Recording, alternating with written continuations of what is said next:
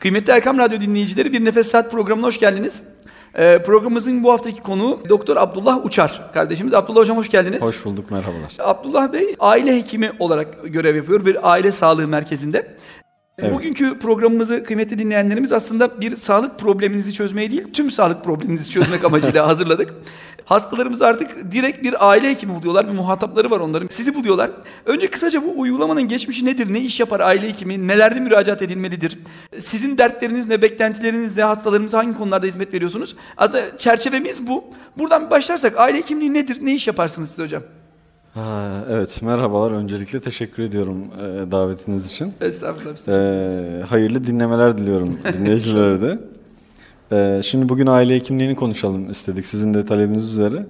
Aile hekimliğinden kısaca bahsedecek olursak 2004 yılında ilk defa Türkiye'de bir sağlıklı dönüşümle birlikte bir e, planlama yapılıyor. Aslında daha öncesinde düşünülen şeyler var ama ilk defa devreye giriyor.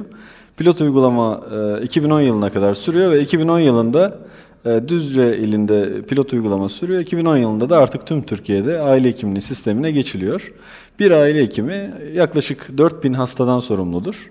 E, ve o 4000 hastalık hasta Mahalle demeyelim, halkı mı 4000 kişiler? Aynı yerde oturan 4000 kişiler mi sorumlu? aile sağlığı merkezi çevresindeki 4000'den bahsediyoruz. Oradaki 4000 kişilik nüfusa hizmet veren bir birimdir. Benim de bir aile hekimim var mı Abdullah hocam şimdi? Ba- Cumhurbaşkanımızın dahi bir aile hekimi var. Ama Cumhurbaşkanı doktor değil abi o yüzden sordum. Yani doktor da mı aile hekimi olması gerekiyor? Ben aile hekimiyim, benim de aile hekimim Ha iyi var. Kendiniz olamıyor musunuz peki? Kendimi kendime aldırmam lazım. Onu da biraz sonra sorularda geliriz. Kendime kayıt yapabilmem için ne yapmam lazım diye. Peki şimdi Abdullah hocam eskiden de sağlık ocakları vardı. Hasta olduğunda gidiliyordu, bakılıyordu. Bir de e, ana çocuk sağlığı merkezleri adı altında bir birim vardı. Bunlar da aşı ve gebe takibi falan yapıyorlardı. Şimdi hepsi derlendi toplandı. Size verildi herhalde vazife. E, ne yapıyorsunuz? Günlük e, aktiviteniz ne? Günlük mesainizde neler var? Öncelikle şöyle söyleyelim. Önceki sistemde bir merkez vardı ve gelenler oradan hizmet alırlardı. Elbette yani Türkiye'de çok büyük hani e, değişimlerin neticesi olarak sağlık ocakçılığı da oturmuş bir sistem ama şöyle bir şey yoktu yani. Hizmet almak istemeyen birisi veya bir ihmal olduğunda onun peşine kimse koşmuyordu. Ha fark bu. Haliyle şu anda kişi merkezli bir sisteme geçilmiş oldu. Yani bir kişi, bir gebe ister fakir olsun, ister ulaşma olanağı olmasın, köyünde olsun. Eğer Mernis'e tanımlıysa yani merkezi nüfus sistemine eğer tanımlı bir insansa TC numarası olan onun peşine şu anda bir aile hekimi takılmak durumunda. E, zor bir iş değil mi hocam? Bu Dağın biraz zor bir iş tabii ki. Yani zorlukları da güzellikleri de var. Biz şu anda temel olarak iki kategoride hizmet veriyoruz. Birincisi tedavi edici hizmet veriyoruz. Yani Hasta geldi, muayene oldu, ilacı yazıp Aynen öyle. Birinci basamak tedavi hizmeti. Ayaktan tedavi hizmeti veriyoruz. Poliklinik yapıyoruz. İkinci olarak ve esas bizim işimizi oluşturan kısım koruyucu sağlık hizmeti veriyoruz. Yani Koruyucu sağlık hizmetinden kastımız nedir? İnsanlar henüz daha hasta olmadan biz onları yakalayalım, bulalım, ona göre önlemler alalım. Eğer hasta olmuşlarsa da hastalıktan nasıl korunurlar onu anlatalım.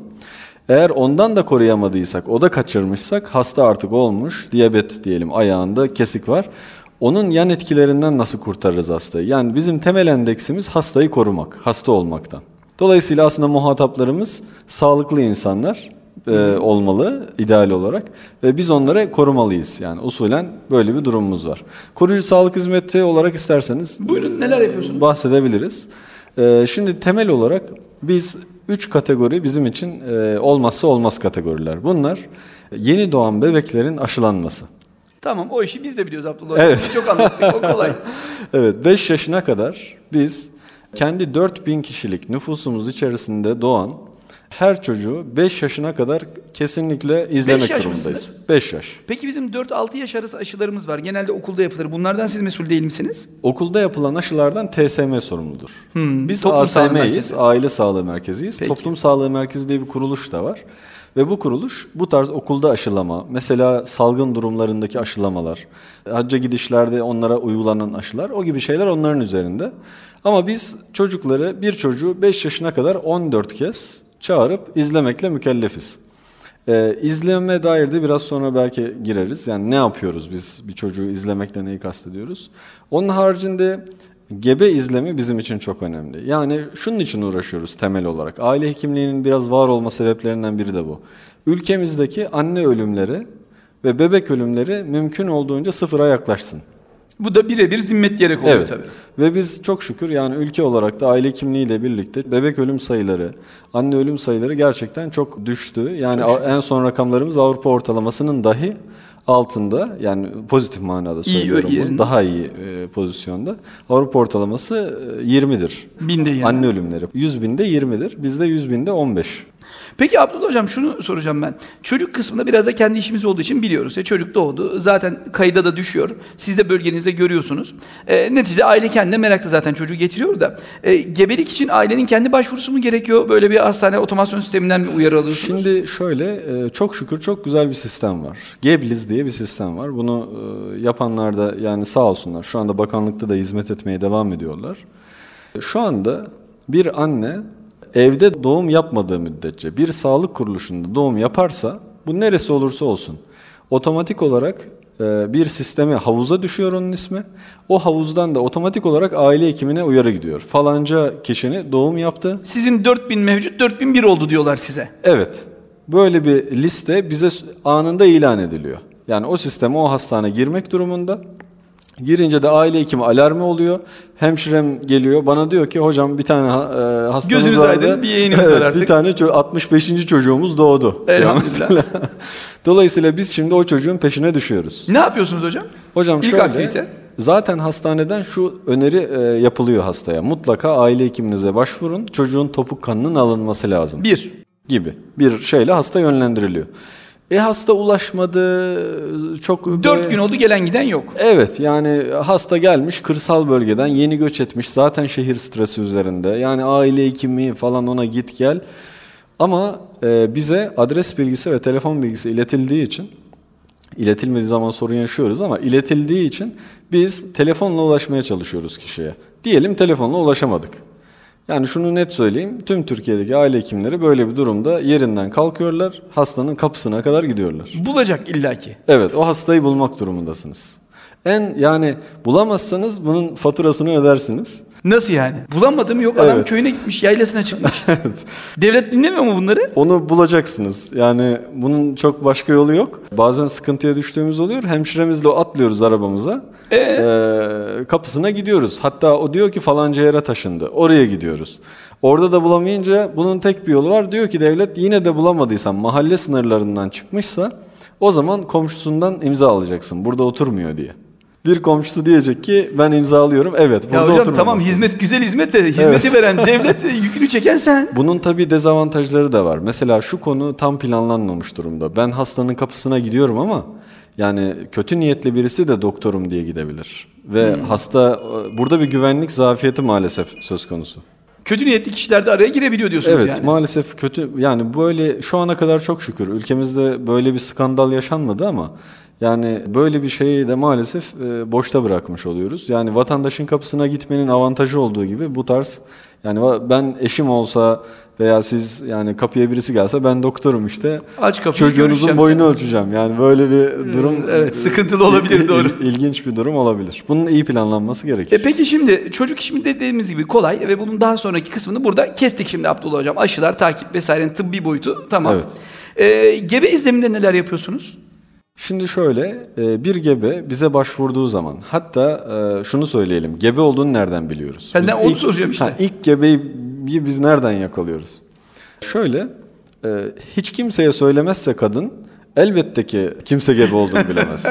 Ama gebe olup olmadığını merak ettiği için kendisi her ne kadar test yapsa da bir sağlık kuruluşuna başvuruyor. Ya bize geliyor ya özel hastaneye gidiyor veya büyük bir üniversite hastanesine gidiyor vesaire. Haliyle orada ilk test yapıldığı anda eğer e, Test pozitifse? test pozitifse gebelik testi bu dediğimiz gibi otomatik olarak sistemimize düşüyor. Yani şurada bir gebe var diye bizim sistemimize yansıyor ve E, bize konu komşunun haberi olmadan sizin haberiniz oluyor bu işten. Tabii tuhaf şeyler yaşayabiliyoruz. Yani biz yaşamadık Cidden ama tuhaf bir şey ama yani. Türkiye'de yaşayanlar oldu. Kapısına git, gidilen hastaya mesela eşiniz işte gebeymiş gibi e, evin erkeği açıyor daha haberi yok falan e, bu tarz durumlarla bu, bu- ayrıca vurgulanmalı ve çözülmesi gereken bir yani şey bence. bazı hani sistemi çok iyi hale getirmeye çalışıyorsunuz ama böyle defekler de olabiliyor. Bu demek değildir ki sistemi geriye e, çevirelim. Bunlar olmasın ama kontrol önlemlerinde alınması gerekir. Biz gebeyi tespit ettiğimiz zaman Onu çağırıyoruz. Yani izlemlerini yapmamız gerektiğini söylüyoruz. Ne Geliyor. yapıyorsunuz izlemde? Ne yapıyoruz? Ee, bizim için gebelikte bazı risk faktörleri söz konusu. Temel hedefimizi hiçbir zaman unutmamamız gerekiyor. Biz anne ölmesin diye uğraşıyoruz. Anne ölmemeli, bebek ölmemeli ve bu gebelik sağ salim sonuçlanmalı. Haliyle annenin bir kere tansiyonunu ölçüyoruz. Kan değerlerini ölçüyoruz, not ediyoruz. Onun hikayesini alıyoruz. Mesela daha önce bir düşük hikayesi var mı? Daha önce gebeliğinde yaşadığı ne bileyim abondan bir kanama veya ciddi bir sağlık sorunu yaşadı mı? Herhangi bir bulaşıcı hastalık taşıyor mu? Bunlar kalıcı bir sisteme kaydediliyor mu? Elbette. Mesela vatandaş ilk 5 ay İstanbul'dayken daha sonra memleketi olan Erzurum'a Tabii. gittik. Oradaki doktor da görecek mi bu kayıtları? Şöyle bizim kaydettiğimiz her bilgi Sağlık Bakanlığı'nın Sağlık Net diye oluşturduğu ulusal sisteme doğrudan kaydoluyor. Yani o günün akşamında hemşirem benim veri gönder tuşuna bastığı anda hastadan alınan sözlü olarak alınan veri dahi sisteme girilerek mesela işte hasta diyor ki ben çocuğumu emzirmekte zorlanıyorum. Oraya biz yazıyoruz çocuğunu emzirmekte zorlanıyor diye. Bu veri dahi o e, şeye düşüyor. Çok iyi. Başka bir yere gittiği zaman yine o verileri görebilir. Kişi e-nabıza girerek bu özel bilgileri kimin görmesini istediğine karar verebiliyor. Mesela deniyor ki aile hekimim görsün veya tüm doktorlar görsün veya şu branşlardakiler görsün gibi seçenekler var. İyi bu da güzelmiş. Bunu seçtiği anda mesela her aile hekimi bunu görebilir elbette. Bu gibi şeyler var. Biz Gebe'de orası yarım kaldı. Ee, Gebe'nin işte boy ölçüsü, kilosu e, yani normal sınırlarda mı değil mi bir anormallik var mı? Mesela Gebe normal kilo alımına devam ediyor ama bir anda mesela kilo alımı durdu diyelim. Biz hemen orada alarmı oluyoruz. Çünkü girdiğimiz veriler bize grafik olarak da yansıyor. O grafikte uyarılıyoruz. De, hemen e, hemşirem bana diyor ki burada böyle bir anormallik var. Ne düşünürsünüz gibi mesela. Dolayısıyla o gebeyi hemen ikinci basamağa sevk etme gibi durumlarımız söz konusu olabiliyor. Kalp seslerini dinliyoruz çocuğun, onları kaydediyoruz örneğin. Peki çocuk doğdu. Gene çocuğu çocukçuya havale ettik diyelim. Lohusa ile ilgili bir faaliyetiniz var mı?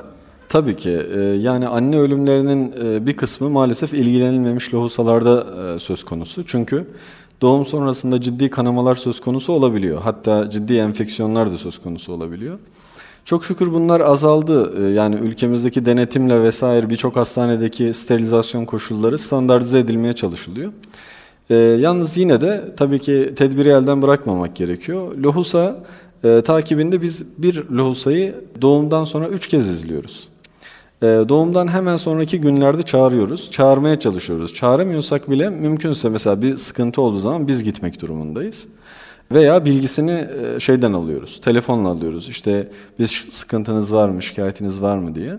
Hatta şu var, biz burada tabii dinleyicilerimizin de istifade edebilmesi için böyle bir durum olduğunda her türlü anormallikte ilk ulaşmaları gereken kişi aile hekimleri olması gerekiyor. Ve peki e, bunun dışında tamam bir ana çocuk sağlığı aktivitenizi anladık e, Abdullah hocam. E, gebeyi takip ettiniz, doğurttunuz. Çocuk doktoru çocuğu 14 kez takip aldınız. Aşılarını ücretsiz olarak yaptınız ki e, bunları daha sonra ayrıntıda konuşuruz tekrar. E, Lohusa'yı izlediniz. Başka yani genel bir sağlık kitlesi için yaptığınız bir şey var mı? Şeker hastaları için bir şey yapıyordunuz mu? Kanserli Evet. hastanız varsa. Ancak- Mesela mahallenizde işte şekeri ciddi giden bir amcamız var. Ne olacak? Sisteme girdiniz. Şimdi dinleyicilerimize de şunu söylemek lazım.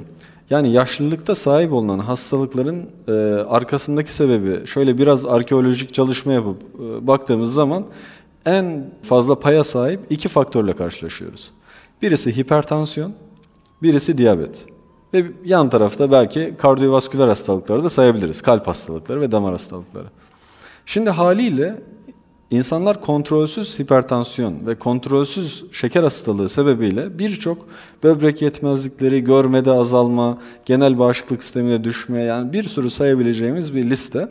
Bunları bu hastalıklarla uğraşıyorlar. Haliyle şimdi bize devlet bir görev yüklüyor. Deniyor ki kronik hastalıkları takip edeceğiz. Yani 40 yaşını geçen bir insan, dinleyicimiz diyelim 40 yaşını geçmiş. 40 yaşını geçen hasta aile hekimine gidecek ve şunu talep edebilecek. Ya benim gelecek 10 yılda kalp krizi geçirme riskim ne kadar? Allah böyle bir sistem var yani. Evet şu anda bunu uyguluyoruz ve orada biz mesela şu uyarıyı yapabileceğiz ona. Önümüzdeki 10 yıl içerisinde sizin kalp krizi geçirme oranınız %3 ve siz bunun Ayağınızı için denk alın. Evet ve size bunun için beslenme ve fizik aktivite önerilerimiz şunlardır. Ayrıca falanca kardiyoloğa da randevunuzu aldım. Oraya da gidiyorsunuz. Ha, İşte- bu da var hizmetin içinde. Yani Haseki Hastanesi Dahiliye Bilim Dahiliye Kliniğinde Şunu da söyleyelim. Tabii burada burnu akan her hasta için aile hekimini bu kadar yormak çok sıkıntılı olabilir ama şu şunu da ifade edelim. Gerçekten bu ciddi bir hizmet. Yani örnek veriyorum e, sıkıntılı bir hastamız var. Bizim bugün de mesela ben uğraştım vardı bir hastamız. Ya bu teyzecik e, evinde bir sürü hastalıkla boğuşuyor. Yani e, bir gelini bakıyor ona. Zorlanıyor, gidemiyor, gelemiyor. Şimdi ben bu teyzeyi muayene edip yani sen işte 182'de ara falanca yerden randevu al, o doktora git, oradan oraya git falan gibi tavsiyeler artık e, hani geride kalması gerekiyor. Şu anda ben aile hekimi olarak bu ciddi bir hastalık olduğu için şunu yapıyorum. Teyzenin sıkıntısı neyse bunu güzel bir sevk formu yazıyorum. Yani hasta şöyle şöyle şöyle dertleri var vesaire yazıyorum. Sonra sistemim üzerinden o hastaya kendim randevu alabiliyorum. Çok iyi. Randevuyu alıyorum, sevki yazıyorum. Falanca işte tahlillerin, tetkiklerin yapılması diye de rica ediyorum gönderdiğim hekime. Bir paket halinde hasta oraya gidiyor, işlemlerini görüyor ve geri bana geliyor mesela. Ben o süreci yöneten kişi olmuş oluyorum aslında. Bundan kimin ne faydası var? Burada herkes kazanıyor.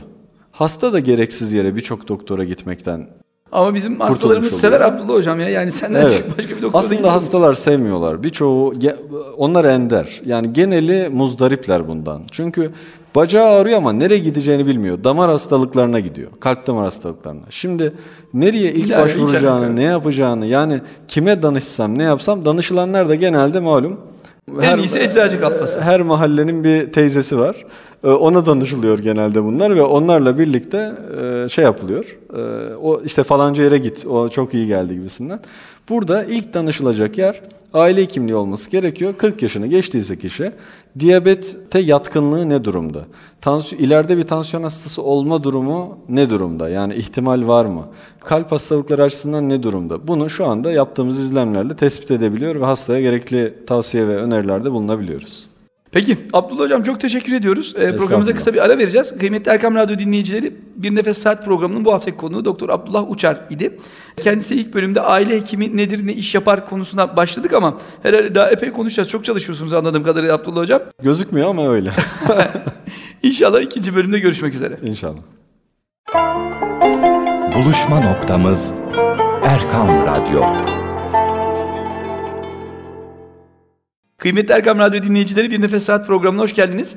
Ee, ilk bölümü kaçan dinleyenlerimiz için bu haftaki program konuğumuz Doktor Abdullah Uçar. Kendisiyle aile sağlığı merkezleri ve bu merkezlerin sağlığımıza katkılarından bahsediyor idik. Abdullah Hocam ilk bölümde hastanın doktora zimmetlenmesi, artık her hastamız, her vatandaşımızın hasta olmadan da bir doktor olduğundan bahsettiniz.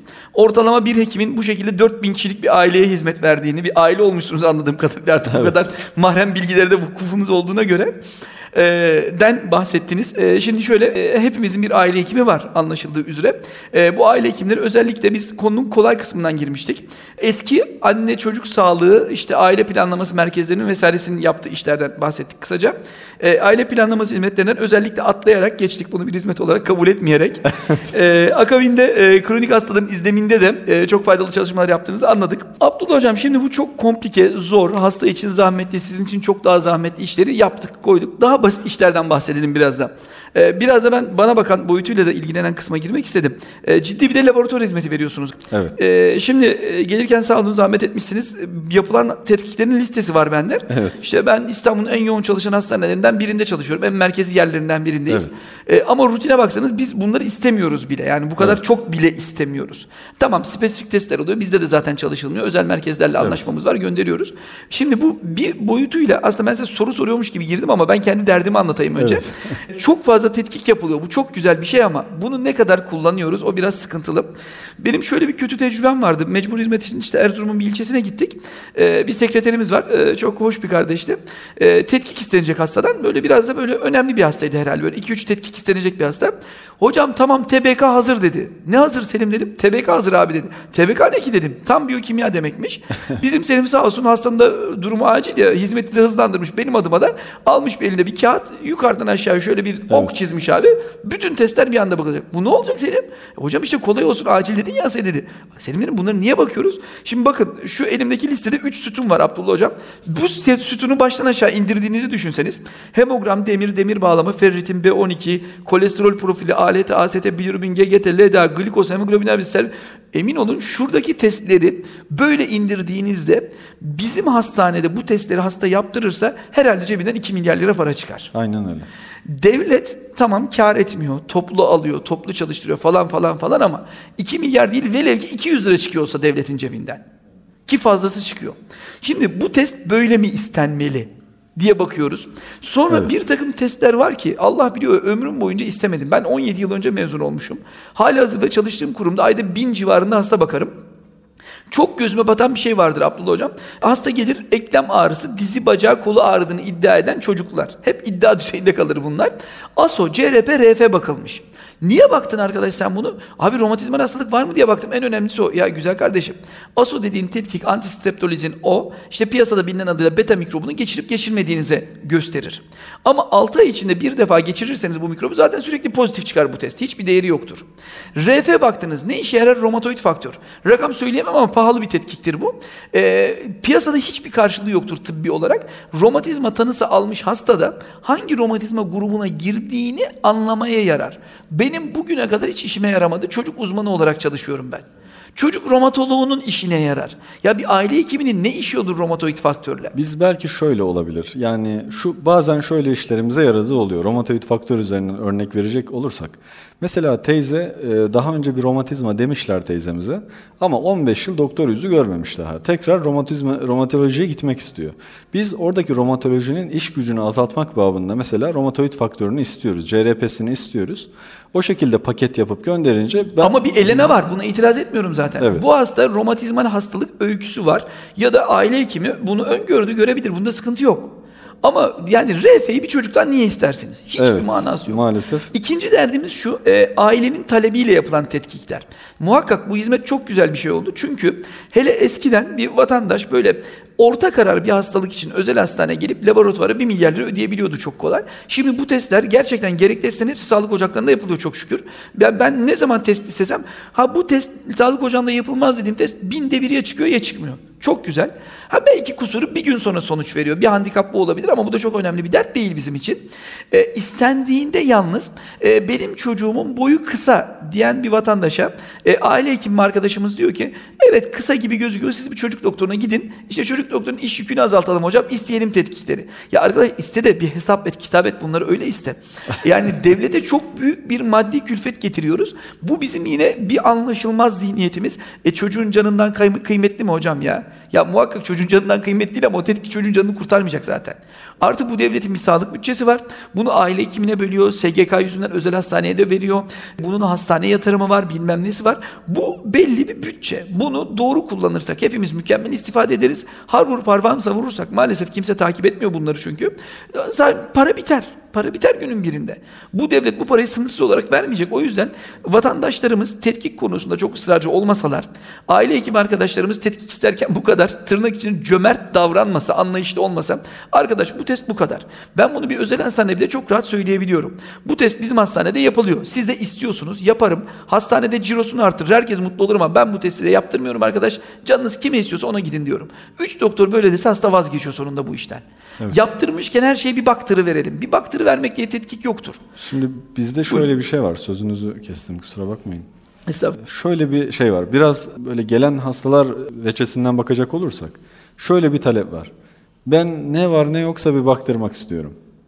Yani İşte ne var ne yok. Evet. İşte Yani şöyle böyle bir şey olunca bir teyzemin prostat antijenine de bakıyorsunuz ama. Evet. Şimdi şöyle istiyor ki yani ben bir bilgisayar gibi düşün beni. Beni bir antivirüs programından geçir. Yani ne var ne yoksa dökülsün. Başım gözüm üstüne böyle bir hakkı var Şimdi ama böyle bir talepte bulunuyor. Aslında bulunduğu bu talep hem milli ekonomiye hem onun e, ileride alacağı hizmetlere o kadar bir zararı oluyor ki.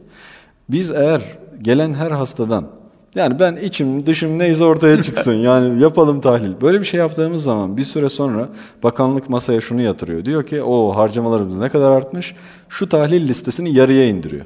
Bu sefer hastalar, gerçekten ihtiyacı olan insanlar tam tahlil yaptıracak, ona ihtiyaç var. Aa ne olmuş? Bakanlık onu listeden çıkarmış. Haklı. Dolayısıyla biz şöyle bir medeniyetin çocuklarıyız. Yani e, Efendimiz Aleyhisselam demiş ki bir e, nehirden abdest alıyor olsanız suyu israf etmeyin. Şimdi bir vatandaşımız mesela yolun kenarında tam bir ekmek görse böyle kenara atılmış. Herkesin herhalde bir vicdanından yazık ya falan kim böyle ekmeği kenara attı der. Ama burada mevzu sağlık olunca göz görmeyince gönülden de ırak oluyor herhalde. Bana ne varsa işte yap. İste hocam. Kolesterollerimi, tiroidlerimi, D vitamini de bak diyor. o şimdi- zaten D vitamini bak unutmuştum çok iyi oldu Abdullah hocam söylediniz. Şimdi Abdullah hocam son baktığınız 100 tane D vitamini düzeyinden normal çıkan hastanız oldu mu hiç? Benim iki tane oldu da o yüzden. Bizim hiç olmadı. Oldu. Burada bir şey var o zaman çok yani. ilginç şeyler var. Yani kaç tane D vitamini bakıldı. Diğer hekim arkadaşlar da bakıyorlar. Biz çok bakma taraftarı zaten değiliz. Yani hani tabii bilimsel açıdan araştırmak gerekir belki ama en azından somut çıktı olarak şunları beklerdik. Yani herkes de eğer kronik bir şekilde bu kadar D vitamini eksik olsaydı yani çok ciddi halk sağlığı problemleriyle karşılaşmalıydık biz. Yani çocuklarda, yetişkinlerde. Ama dediğim gibi bunun yani istatistik karşılıklarını ve bilimsel araştırmalarını incelemek gerek. Tetkik konusunda bizim talebimiz e, halkımızdan şu olabilir. Yani bu konuda hekime derdine bu işin mantığı şudur. Siz hekime derdinizi anlatırsınız.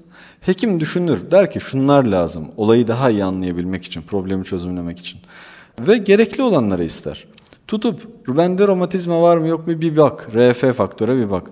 Bu tam olarak yolun kenarında bir ekmek değil bir kamyon ekmek atmak demek. Aynen öyle. Milli ekonomi açısından düşünülürse böyle. Zaten şunu da söyleyelim. Hiçbir doktor tahlil yapmayarak para kazanmıyor. Ya da babasının malı değil yani size vermiyor öyle, olsun. aynen öyle. Zaten bir şey kazanmıyor ondan. Yani ekstra bir zararı yok, faydası yok. Zaten sizin iyiliğinizi düşünüyor. Size niye kötülük etmeye uğraşsın? Ha, istisnalar hiçbir zaman genellenemez. Her konunun istisnası var ama tahlil konusunda ben mücadeleci hekimlerdenim. yani birçok hekim arkadaşımız da maalesef bu mücadeleye girmek istemiyor. İnsanlardan çünkü negatif tepkiler alınıyor. Falancının aile hekimi her şeye bakmış. Bizimki Evet, kötü, bakmadı gördün mü? kötü aile hekimi olunuyor. Haliyle iyi aile hekimi olmaya çalışırken de hastanın tüm taleplerini karşılama yoluna gidiyor. Burada biz gerekli olanları istiyoruz. Burada yine önemli hususlardan bir tanesi var. E, Hastalarımız iyi de kardeşim biz işimizi nerede göreceğiz dedirten bir husus var. O da nedir? Gidiyor işte özel hastaneye mesela sizin hastanenize geldi. Evet geliyor. Ben tetkik istiyorum. Bizim hastane pahalı Aslında geldi. hastanın talebi şu. Ya ben çocuğumu çok böyle perişan ol- olmadan istediğim gibi parasını vereyim. Yani neyse bir doktor muayene etsin, bir baktırsın, rahat rahat işimi göreyim, geleyim. Ama böyle düşünüyor ama hastaneye bir geliyor. işte şimdi hekimin tahlil yapması lazım. Zaten sağlık hizmetlerinde maalesef yani muayeneden daha fazla yekün tutan şey tahliller. Her zaman öyle olur. Çok da fazla tutuyor. Kişi ücret ödemiyor ama devlet onun adına ödeme yapıyor sonuçta. Dolayısıyla şu var. Özel hastaneye gidiyor insanlar. Orada bir takım tahliller isteniyor. Ertesi sabah aç karnı sizin kapıda. Ve oradaki hekim de diyor ki e, siz bir aile hekiminize gidin. Çünkü neden? Hastane muhasebesiyle görüşünce fiyat çok yüksek. Şimdi vatandaş ne yapacak? Yani elinde özel hastanenin dizdiği bir sürü tahlil, elinde bir özel hastane kağıdı aile hekimine geliyor. Şimdi burada şu ol- olması gerekiyor. Yani aile hekimliğinin arka bahçe gibi kullanılmaması lazım. Yani devlet takım elbise mantığıyla çalışıyor biraz. Yani eğer özelde konfor istiyorsan diyor oranın faturasına da katlanacaksın. Yani orada yaptıracaksın. Ama bizde iş şuna dönüyor. Ya bu işte sipariş listesi hani aile hekimine siz bunları bir tahsil edin, bunları bir yaptıralım. Biz elbette gerçekten kronik hastalığı olan, gerçekten sıkıntılı pozisyonda Akla olan mantığa uygun istenmiş olanlar. Tabii tabii diyor. Sıkıntı tabii. yok. Vatandaş Biz mesela görsün. çocuk gelmiş e, bir metabolizma hastalığı var araştırılıyor. Mesela adam diyor ki ben Çapa'ya gideceğim. Orada takiplerim var. Orada e, mahvoluyoruz yani. Tahlillerini yaptırayım. hazır Evet zaten istenmiş. Hay hay. Tabii ki başımızın üstünde yeri var. Biz yaparız onu. Hiç sorun değil. Ama kadınlar gününden sonraki yaşanan patlamayı da çözümleyemiyoruz. Yani bir araya geliniyor mesela. Sadece kadınlara atfetmiyoruz tabii. Toplantı sonrası diyelim. İş, iş yerlerinde de oluyor böyle şeyler. İşte bizim arkadaş yaptırmış ben de istiyorum gibisinden. Bunlara e, Kimin malını kimden sakınıyorsun evet, doktor mümkün bey? olduğunca çok şey yapmamak lazım. Aile hekimini sıkıştırmak yerine gerçekten ihtiyaç neyse ona göre taleplerde bulunmak gerekir. Biz e, gerçekten ihtiyaç olduğunda bunu karşılıyoruz zaten. Peki bu tahlil işi kolay dedik. Ee, Abdullah Hocam bir de şey sıkıntısı var. Çocuklardan kan alınmıyor galiba bazı sağlık ocaklarında. Şöyle söyleyelim, siz de zaten çocuk hekimisiniz. Ee, bizim şimdi yaptığımız tahlillerde e, referans değerleri var malum ve makineler e, çalışıyor bir şekilde numuneyi. E, bizim e, genelde karşılaştığımız hasta prototipi yetişkin, hemşirelerimiz hep yetişkinlerden kan alıyorlar. Çocuklar zaten istisna olarak geliyor. Yani belki 100 tane kan alıyorsunuz, 2 tane çocuk geliyor. Yani bu durumda çocuktan kan aldığımız oluyor. Hatta ben bugün mesela yine e, bir kan tahlili vardı bir çocuğun Al- aldık. Ama genelde ailelerin talepleri gereksiz olduğu için bunu reddediyoruz. Yani çocuğun hem canını yakmak istemiyoruz. Ya özel hastaneye gitmiş mesela hastanın gönlü hoş olsun diye tahlil istenmiş. Hasta da şimdi geliyor bize şu tahlilleri yaptıracağım. Ya aslında bakıyoruz o tahliller gerçekten gerekli olsa yine yapmaya çalışıyoruz, yapıyoruz da ama genel olarak çocukta uzak durmaya çalışıyoruz tahlilden. Bir gereksiz tetkik konusunda daha e, savunucu oluyoruz mesela. Ama yoksa normalde çocuklardan kan alınmayacak diye bir şey yok. Yok zira yeni doğan çocuklardan e, topuk kan alıyoruz. E, bu tarz değerlendirmelerimiz Günde kaç hasta geliyor Abdullah Hocam aşağı yukarı? Bize toplam e, İstanbul Türkiye ortalaması günde 44'tür. E, Sizde durum ne? İstanbul bizde e, çok değişken aslında. Günde 90'a çıktığımızla günde 20'de kaldığımız oluyor. Yani pazartesi günü mesela bizim orada pazar kurulur aile sağlığı O, o merkezlerinde. klasiktir zaten. Yani 90 hasta gelir. Tabii şu oluyor. İnsanoğlunun biz robot değiliz. Yani bir mekaniz biz de insanız. Mesela 40 hasta geliyor.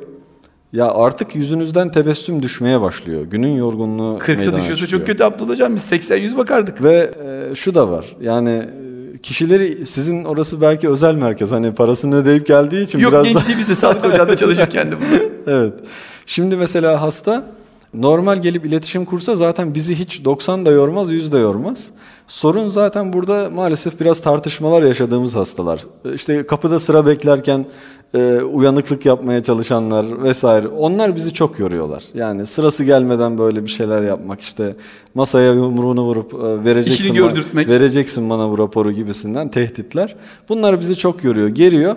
Şimdi ben öyle bir e, hastayla diyelim karşılaştım. Gelmiş masaya yumruğunu vurmuş. Bunu da e, gerçekten atmıyorum yani yaşadığımız şeylerden örnek veriyorum. E, vereceksin bana o raporu. Hatta bir tanesi muhtarla gelmiş mesela. E? Adam en yüksek mu? Mahallenin Yani. muhtarını alarak gelmiş rapor almaya. E, Hekim arkadaş işte veremem falan deyince sorun yaşıyor. Şimdi şunu soruyorum. Tam o hasta kapıdan çıktı diyelim. Siz de gayet güler yüzünüzle çocuğunuzu da almışsınız. Güzel güzel aile hekimine muayene olmaya gelmişsiniz ama aile hekimi 5. vitese takmış kafası... Kulaklarından duman çıkıyor sırada. Tabii tabii kulaklarından duman çıkıyor. E şimdi haliyle size geç, otur, aç ağzını falan. Yani e, bilgisayar değil ki bu. Yani birden kendine hemen adapte O zaman etsin. laboratuvar tetkikleri gibi aile hekimimizi de tasarruflu kullanalım. Aynen öyle. Abdullah Yani Hocam. bu, bu da bir kaynaktır. E, bazen çünkü kalbini kırdığımız insanlar olabiliyor. Sonradan biz de çok üzülüyoruz. Yani yani niye öyle sert davrandım ki diye. Haliyle hastalarımız çok alınmasınlar böyle şeylere. İnsanız. e, her türlü şey olabiliyor. Bu yoğunluklardan da oluyor böyle şeyler. Peki Abdullah Hocam çok teşekkür ediyoruz. Ee, aslında daha size sormak istediğim çok şey var. İnşallah bunu bir sonraki programda devam ederiz. İnşallah. Aslında biraz bugün bir sağlık program, programından ziyade bir hasbihal programı oldu. İşte ben burada hastaları temsilen bulunuyor gibi oldum Abdullah Hocam e, bir hekim olarak. Ama neticede benim de bir aile hekimim varmış. Benim de bir takım haklarım var. Öğrenmiş Kesinlikle. bulundum. Tabii. Kıymetli Erkan dinleyicileri Bir Nefes Saat programında bu hafta program konumuz aile hekimliği. Görevini deruhte eden e, Doktor Abdullah Uçar kardeşimiz idi. E, kendisi aile hekimliği ne iş yapar konusu üzerine konuştuk. Sizi aydınlatmaya çalıştık. İnşallah bir sonraki programda devam edeceğiz bu konuya.